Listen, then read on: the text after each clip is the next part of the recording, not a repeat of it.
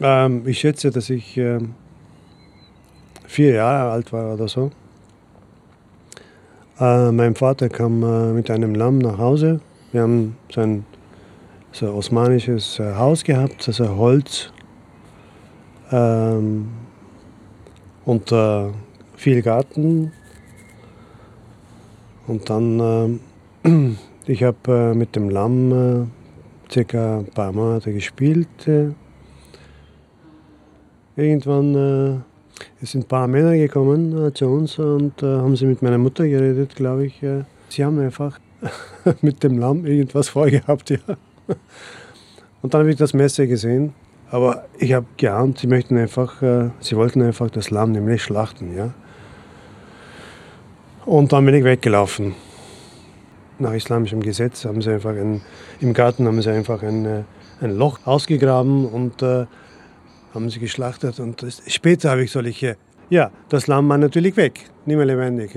Ich habe niemals wieder Traurigkeit, äh, weiß ich nicht, ob, das nämlich, ob ich wirklich traurig war, aber es war einfach ein Schock für mich. Ja. Als Reaktion habe ich den Spiegel genommen und äh, meine Haare geschnitten. Ich habe lange Haare gehabt und äh, anschließend äh, bin ich auf, auf die Wand oder so gestiegen und dann äh, habe ich auf den Perserteppich gepinkelt. Äh, das war natürlich schon ich habe gewusst, dass Perserteppich nämlich sehr wertvoll war. Ja? Das haben wir einfach, das wurde immer nämlich thematisiert. Ah, das ist einfach ein schöner Teppich und so weiter.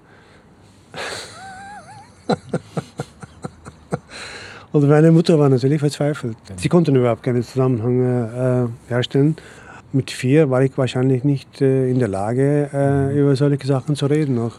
Aber entscheidend war, dass ich, also ich bin jetzt, ich werde im August 64, seitdem konnte ich einfach nicht mehr Lammfleisch essen. Und Lamm ist natürlich äh, in der Türkei schon äh, zentrale Gericht, ja. Mhm. Und ich habe es immer abgelehnt. Äh, ich konnte einfach nicht mehr Lammfleisch riechen. Also ich würde sagen, ich war einfach schon traumatisiert, mhm. ja. Kannst du mir das Haus, dieses osmanische, beschreiben? Das Fundament haben sie aus Steinen gemacht. Also Im Eingang gab es äh, Keramikfliesen, aber terrakottamäßig.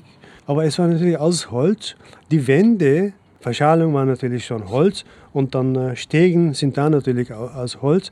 Und zwischen, zwischen den Wänden äh, in Sandwichform haben sie nämlich mit äh, Lehm und äh, Heu äh, vermischt, äh, haben sie einfach gewählt. Das war einfach es war einfach ein super Haus. Mhm. Einzige Nachteil war nämlich, äh, in meiner Zeit gab es auch irrsinnig viele Brände. Also es sind äh, viele Häuser nämlich abgebrannt, weil auch keine vernünftige Heizsysteme gehabt haben, nämlich mhm. damals. Mhm. Und du hast ein Kinderzimmer gehabt? Kinderzimmer. Ich konnte eigentlich überall schlafen. Das war so, so osmanisch eingerichtet irgendwie, ja. Bänke, also so äh, zwischen 30 bis 40 cm hohe Bänke, aber rundherum, ja. Als ich müde war, die Mama hat äh, sofort mein Bett gemacht und dann ich habe mich einfach äh, hingelegt und dann war ich einfach weg. Mhm. Mein, mein Vater war Tischler, ja.